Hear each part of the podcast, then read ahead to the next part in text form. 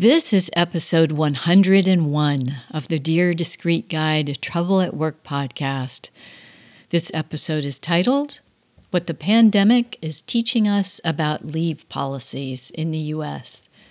This episode is part of our daily series or near daily series during the pandemic.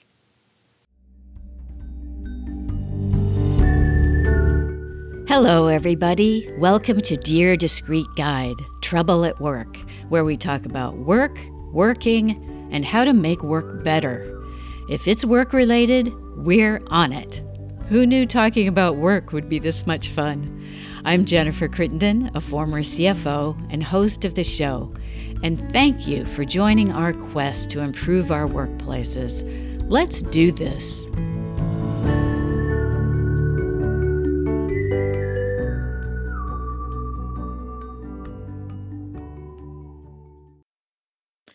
I am honored to welcome a new guest to the show. Christine Dinan is with us today to talk about what the pandemic is teaching us about leave policies in the United States. And I'll introduce her. She's a senior staff attorney at an organization called A Better Balance, the Work and Family Legal Center. And A Better Balance is a national legal advocacy organization dedicated to promoting fairness in the workplace and helping employees meet the conflicting demands of work and family through policy advocacy outreach and direct legal services.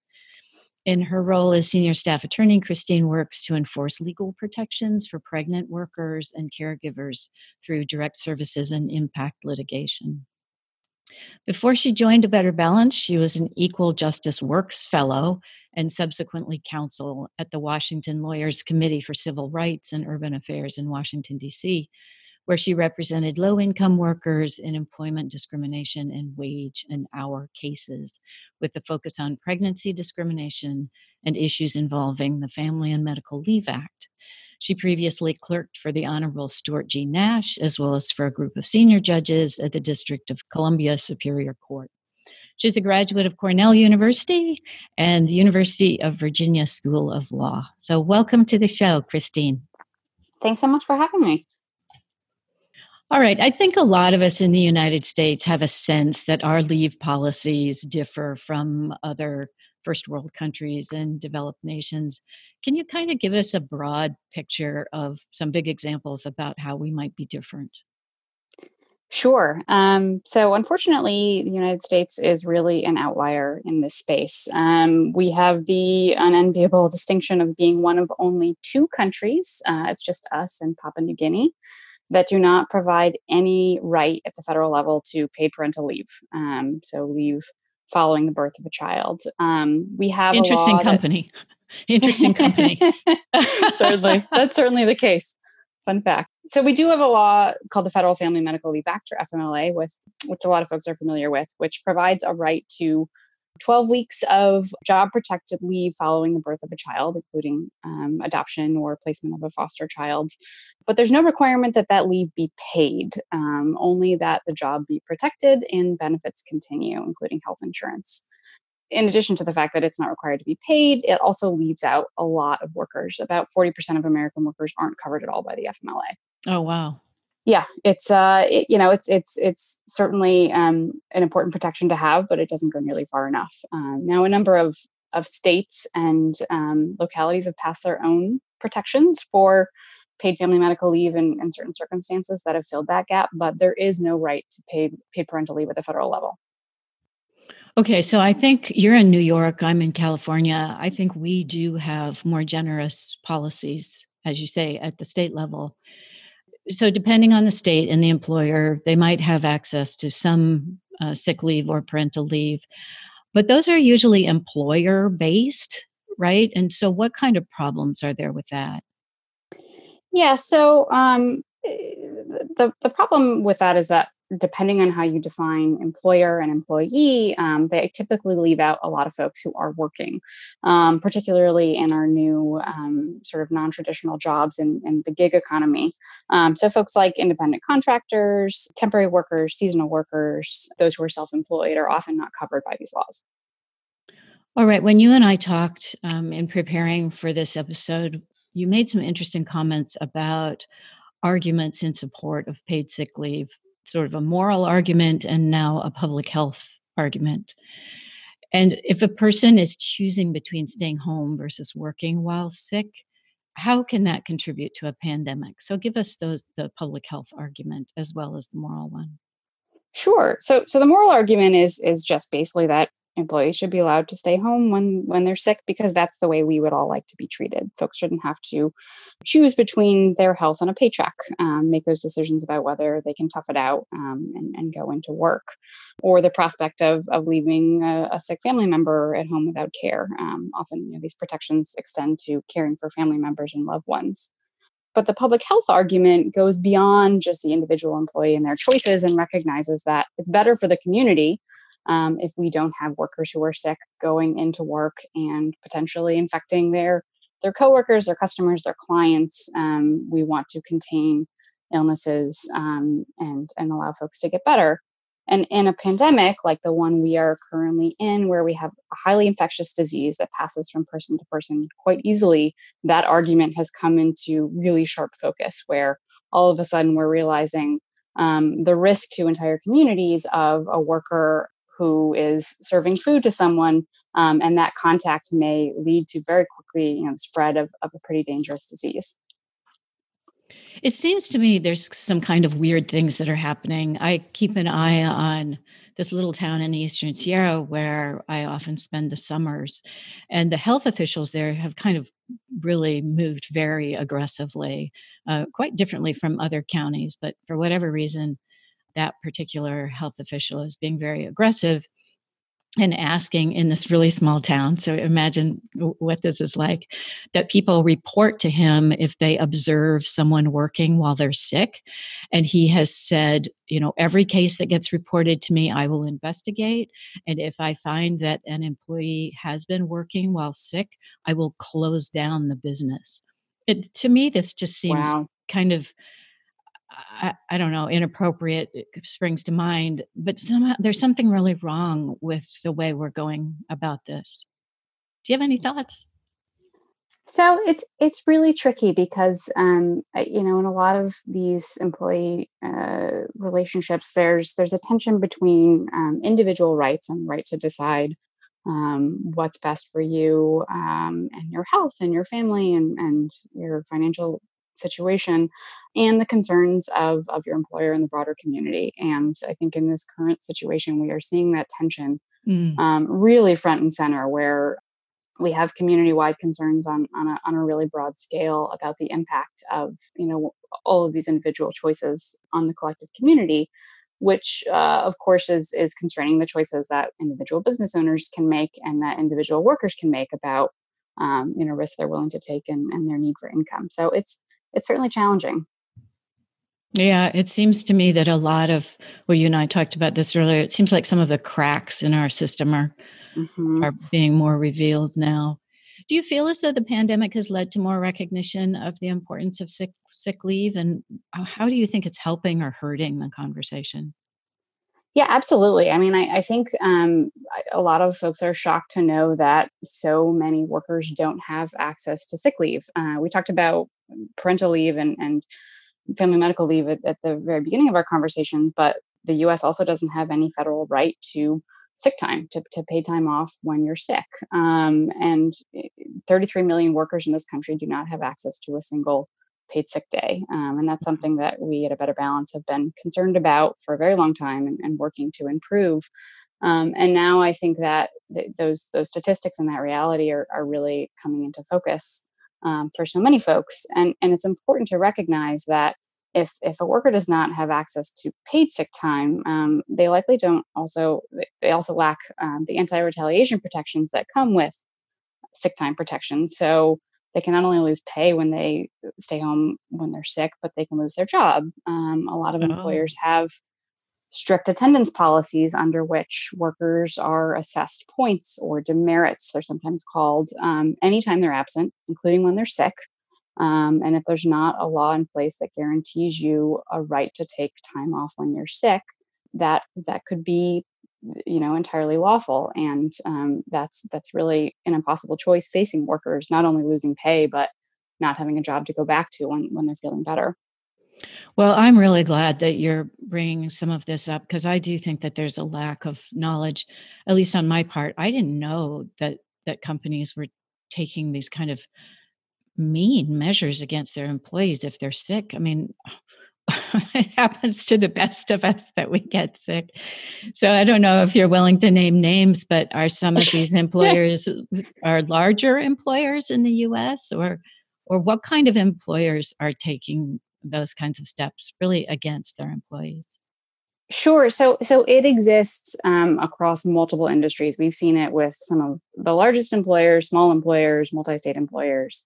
Um, it's particularly common, I would say. These these mostly exist um, in physically demanding jobs, warehouses, distribution centers, um, retail manufacturing, um, jobs that don't necessarily take place in an office setting, um, where you know folks are more likely to need to stay home when they're sick, uh, when they physically can't be on their feet all day, or you know need to go see a doctor. So it, it is it is fairly widespread uh, and certainly something that's that's concerning to us. Yeah, that also seems counterintuitive, right? So somebody gets sick, you might be able to do your office job while you're sick because you know maybe you just have a cold and uh, i mean setting aside the fact that you're going to infect your coworkers but if you're sick like that you know, even something fairly minor could be debilitating enough to where you can't lift heavy things or do construction or work in a mine or well it, it seems completely right. backwards no absolutely absolutely these these are these are the jobs where um, you know your ability to, to really get through the day is severely compromised depending on you know the nature of the illness so some states do require uh, that employers provide 40 hours of sick leave a year, which, you know, under normal circumstances sounds like kind of a lot, right? You know, five days. But we're seeing now, under the conditions of a pandemic, that that's not nearly enough. So, what recommendations would a better balance make uh, to address that kind of problem? Sure. Well, so 40 hours is, is not a lot. It's it's only, you know, about a one week um, period of time if someone's working full time and, and, it's important to think about the things that these covers not just your own illness, but if you have a sick uh, child or spouse or loved one that you're caring for, including if you know you have a, a sick child home from school and, and, need to take time off to care for them, preventative medical care, um, any you know follow-up doctor's appointments for a chronic condition, all of these things require time off often because they occur during business hours. Mm-hmm. So so 40 hours is, is certainly a start, but you know we, we we'd like to see more than that but in addition to sick time um, you know it's it's important to keep in mind that there you know folks have more serious medical conditions um, not just in in a pandemic but in you know quote unquote normal times including things like back surgery or oh yeah treatment for cancer or other serious illnesses um, for which they may require more extended leave that, that 40 hours is not going to be sufficient. Um, and that's where we have protections under paid family medical leave laws that allow more extended time off, often in weeks as opposed to days, um, to provide pay in the circumstances that um, would ordinarily be covered by the federal FMLA, but for which employers aren't required to pay you. So that's why I think both paid sick time and paid family medical leave are, are crucially important to account for, you know, ordinary illnesses like colds, flus, stomach bugs, things like that, as well as the more serious um, extended illnesses that unfortunately can occur even when we're not in crisis times like we are currently. Yeah, cancer comes to mind. I think that's a really good point. I mean, cancer patients, even survivors, end up having to take a lot of time off work, and it's a very common uh, disease. Unfortunately, yes, um, and and it's even more heartbreaking when someone is is suffering from a serious illness like that and worrying about whether they will have sufficient income or, or have a job to go back to. Yeah. The federal government recently has passed more legislation to provide more sick leave. I think it's called the Emergency Family Medical Leave Act, if I have that right. Um, but tell me who's left out of that. So, so the big gap is that workers at um, very large companies, so for five that employ 500 or more employees, are carved out of those new protections at the federal level. Another one are workers who are able to telework. So these protections for emergency leave do not apply if you're able to work from home um, in whatever uh, you know challenging circumstances those those may be uh, at this time. And the law also um, allows the employers of healthcare providers and emergency responders to um, opt out and, and potentially exempt them from coverage. Okay, so let me get this straight. This is this is kind of crazy, it seems to me. So the first one is uh, uh, I mean, I guess this is a naive question to be asking in our in our uh, country. Why would those large employers be carved out? That is a great question that I do not have an answer to. Okay. Um, okay. Uh, it, it, it, certainly leaves out large swaths of, of workers um, at, at plenty of large employers, which is which is frustrating. Okay. So that sort of freaks of corruption. And then the second one is if you are able to telecommute, then you are, are not allowed to have access to this extended time. Is that right? So, so, so I should I should clarify that new federal law provides a couple of buckets. One is emergency paid sick time, and one is um, public health emergency leave that that provides a more extended period of leave uh, in certain circumstances. Most notably, if if your school or uh, your child's school or or child care facility is closed. Um, but yes, both of those as sort of a, a threshold condition require that the employee um, be unable to, to work remotely. And so certainly, you know, folks who are able to telework, as I've, uh, you know, noted, are, are finding themselves in very challenging circumstances, often with kids at home, partners, you know, in different workspaces. Um, but they are in, in many cases, a more fortunate situation than workers who physically cannot work remotely and, and there's no way to do their jobs. You know folks who work in uh, factories or restaurants retail any of those places where they have to, to be present um, somewhere. And so the emergency legislation um, does provide relief for those folks who who just have no way to to go in and do any portion of their job remotely. Right. So i certainly don't resent that we're providing sick leave to people who have to go into their jobs and find that they're sick with COVID 19 or, or uh, have to take care of someone who's got COVID 19.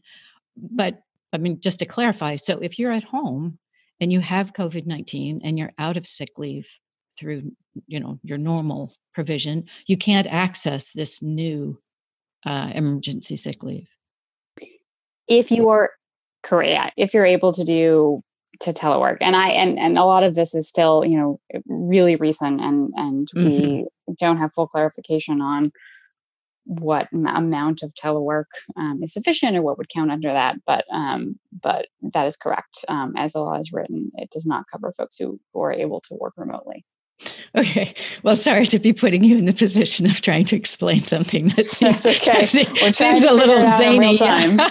right, exactly. And then what yep. was the third what was the third class of people who are left out? So the, so the law does provide um, for you know the, the employers of healthcare providers and emergency responders can elect to exclude them from this, which is you know difficult because these are folks who are certainly needed more than ever right now, but they also have their own uh, illnesses and families to care for and and their own challenges. So it, it, it is it, it is not that they are automatically excluded. Their employers can elect to exclude them, and you know it remains to be seen how that will actually play out. Well, that just seems draconian. I mean, our our poor medical workers. I mean, they're on the front line with COVID nineteen. Yeah. they're getting they're getting really really sick Correct. I mean, they're they're the heroes of um, of uh, you know our uh, of our current situation and economy, and, and we owe them endless gratitude uh, and hope that their employers are allowing them to take the time they need to to you know take care of their own health or their families when they need it. Well, and for their patients as well. I mean, mm-hmm. they're they're some of the last people we want to be working sick, right? Right. Oh, absolutely. When you talk about the public health case, um, it, it, these folks are, you know, right on the front lines, and it's it's crucial that that they not be sick and and you know creating more of a threat. Okay. Well, I just have to say you've uh, you've very much enlightened me about that legislation. I'm kind of taken aback. Uh, what about family leave policies? Can any of those help in this situation? Sure. So, um, so, so the states uh, that have passed some form of of family uh, or medical leave typically allow uh, that leave can be taken for a serious serious health condition, um, either your own or a family member or loved one for whom you're providing care. And so things like what, what I just discussed earlier, serious illnesses. And um, so those, those laws exist and provide benefits to employees to, that, that they can draw from in normal times, again, quote unquote, normal times. Um, mm. But it's, it's certainly possible that coronavirus would be considered a serious health condition under one of these laws. So if you yourself have symptoms or have been you know seen a healthcare provider been hospitalized for coronavirus or are caring for someone who is it would it, it's possible that those benefits might kick in. It, it, would it would uh, certainly depend on how the laws are written um, again what types of symptoms someone someone has and whether they've been diagnosed things like that. But it's definitely worth looking into. If you live in one of those uh, states that that has those protections they may well apply to this situation. Mm-hmm. I think when I talked to you at the very beginning, you made a comment about that there, there's a there really is no social safety net. So tell us how the pandemic has really brought that uh, to the forefront, and what do you mean by that? So things like you know we we've been mentioning um, for you know millions of workers they have no access to a single paid sick day. We we don't have universal childcare in this country. We don't have paid family medical leave at the federal level. So you know so many workers are on the brink, um, are, are, are working and, and, living paycheck to paycheck as it is, um, and are really one health crisis away from um, not being able to make ends meet. Because if they suddenly need to stay home when they're sick um, or they're they're no longer able to go to work because businesses are closing. Folks are, are not are being told that they cannot go into work. They don't have a right to receive any income during that time uh, and folks are are really scrambling and realizing the the impacts of the lack of protections that we have uh, and really finding themselves in in really dire circumstances. So if you uh, did imagine a different kind of system for us, what would you see that would be different? So in, in our in our perfect world, I was um, going to say, yeah, dream dream big, dream uh, big. You know, we would have uh, a right for every worker to paid sick time when they're sick, but not only when they're sick, to seek preventative medical care um, and go to see the doctor for checkups and take their their kids and their partners and their loved ones to the doctor when they need to and to, to care for them. We'd have a right to paid family medical leave that allows folks extended time off when they have a serious health condition and to take care of of a new child um, that would be that would cover uh, parents of any gender um, would be you know have an expansive definition of family members that are covered uh, and included for whom folks can provide care. We'd want to make sure that folks can take it without punishment that there are really strong anti-retaliation provisions that ensure that workers won't lose their jobs or, or be punished if they exercise these rights. And then lastly, you know, you and I talked about this earlier. I, I, I do hope that this situ, you know, our current moment uh, in which folks are really required to to be more flexible and understanding of of the pressures that um, we are all under with the health crisis and um, kids home from schools I hope that there's a greater appreciation for workplace flexibility, whether that's flexible working hours, job sharing, um, greater opportunities for remote work. Uh, I, I, hope that this situation shines a light on the need for that kind of flexibility for for caregivers um, of all types, including you know folks who care for themselves when they, when they're sick. That we have that flexibility that we need to continue working safely, and um, and really hope that you know the the flexibility that we are sort of forced into now uh, increases the awareness that it can be done um, and that it can really make uh, you know make it much easier for workers who are balancing their their caregiving obligations and and their job responsibilities. One thing that i'm thinking about and i'll just throw this out there and see if you have any reactions to it is you know from a manager's standpoint I would not have wanted my staff to be working while they're sick or overly stressed or, you know, just in various terrible kinds of circumstances because they wouldn't be very productive, one. But also, you know, in order to build the kind of loyalty that you really want with your employees, you have to take care of them. And so I'm just thinking about what the reaction of an employee is when he gets this kind of messaging from his employer that you know get your butt into work no matter what that you're you know it just does seem to me it mm-hmm. sends a message of we really don't care about you. We don't really care about your health or your family. All we see is your labor. And i don't know that just seems like a really disturbing message to send to somebody. Am I just out here in La La Land, California? No, you're abs- you're absolutely right, and you've, you've touched on another um, argument for these policies that recognize that employees are people and they have needs and and they get sick and um, they have you know loved ones that they may need to care for.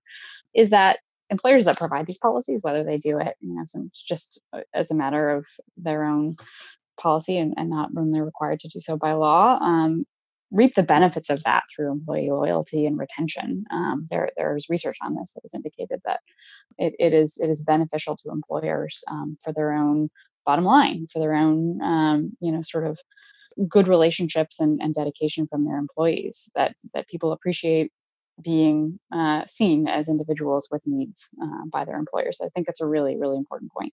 Oh, good. I'm glad you brought that up. I mean, intuitively that makes sense, but yeah, if you can translate that into profits in our uh, capitalist society, I think that you know it just helps the argument. So I'm glad, mm-hmm. I'm glad you brought that up. All right, so many parents are home now um, with their children, but they're still trying to quote unquote work from home, as though well I, the whole image just seems kind of amusing to me you know that they're working from home. Right so you have a baby at home but you're working from home and and the children whatever you know they'll just go and take care of themselves. Uh, so what kind of stresses do you think this these new circumstances are putting on our uh, system of of work life balance?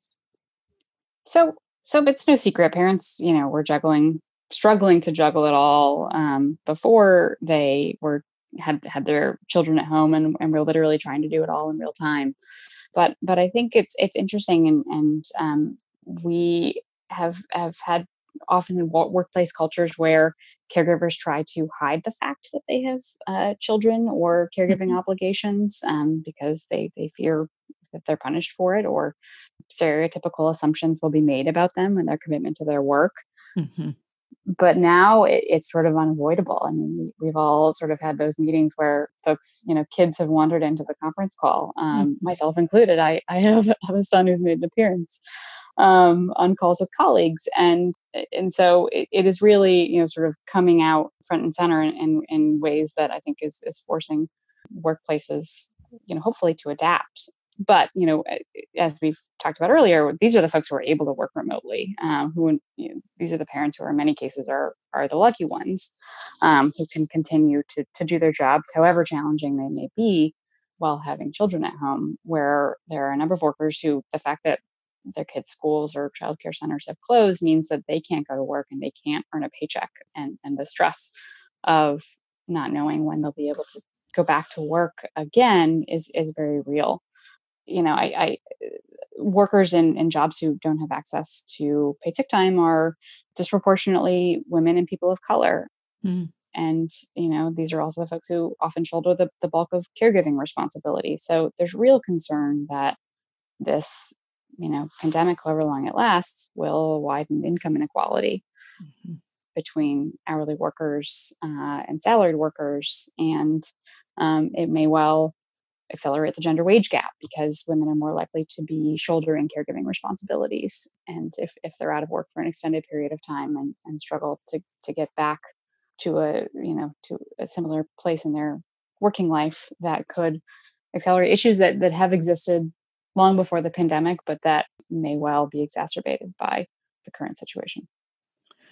I was comparing school closures across the states with business closures, and schools are closed in 46 states. But when I was looking at the list of essential businesses in California, those that are allowed to stay open, it's actually quite broad. I was surprised how many businesses are still operating. So, to your point, these are people who can't telecommute in most cases which leaves a lot of parents needing childcare because they're required to go to work and the schools are closed. Uh, so, talk about stressing an already frail system. Do you have any advice for people who are in that boat and kind of at their wits' end? so as a parent, I say hang in there um, and all the best good vibes. Um, but you know, in, in, my with my employment lawyer hat on, um, I will say that there's a lot of work being done by legislative bodies across the country to try and address this crisis and provide income replacement, childcare benefits, other um, needs that, that folks have. And so, um, I would just encourage people to visit our website Mm. A Better Balance has been closely monitoring um, the legislative efforts that are underway, and they're happening quickly. Um, and we have a lot of information that's being updated constantly with fact sheets about the new legislation and rights that may apply. So our, our website is www.abetterbalance.org, um, and, and I encourage folks to check that out. Good. So if you had a magic wand, what would you like to see happen right away as soon as we come out of quarantine? Universal paid paid sick time and paid family medical leave, um, not just related to the pandemic, but for any health issues um, that, that may arise, as we've discussed, with protections in place to make sure workers can use them without facing discipline or having their jobs lost.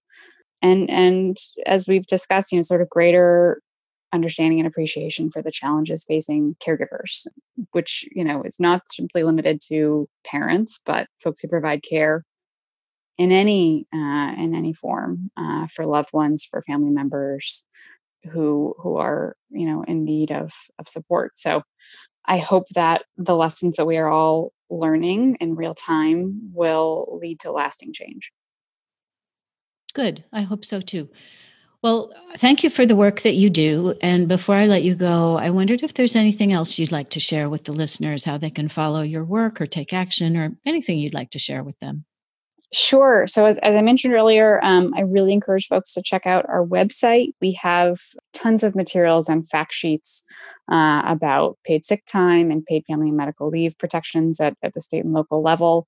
Um, we also have a fabulous resource called Babygate that provides state by state guides to um, for the for the rights of pregnant workers and new parents, including breastfeeding accommodations and that whole suite of protections. Hmm.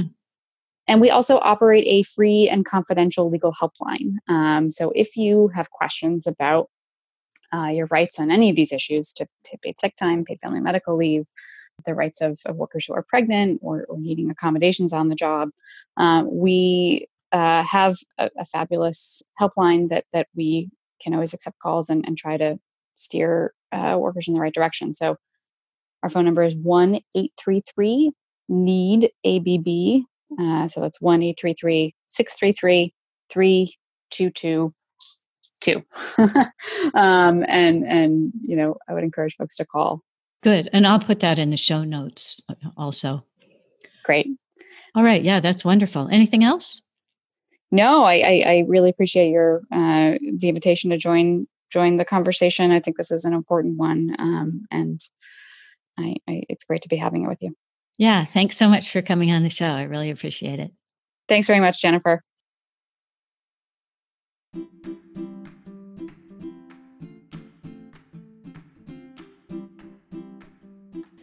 That's it, everybody. You've made it through another episode of Dear Discreet Guide Trouble at Work.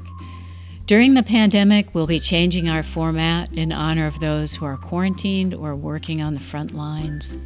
We'll put out shorter shows on a daily or near daily basis early in the morning to start your day on a positive and interesting note. We'll be considering work related issues relevant while COVID 19 is impacting the world. If you have a question or a comment or a message for our listeners, please get in touch. We'd love to hear from you. You can reach us through the website, discreetguide.com, D I S C R E E T where you can also find other resources about working better together. Thank you for joining my quest to improve our workplaces, our work lives, and our lives in general. And thanks for listening. We look forward to returning to our old format when the world has returned to a more normal state.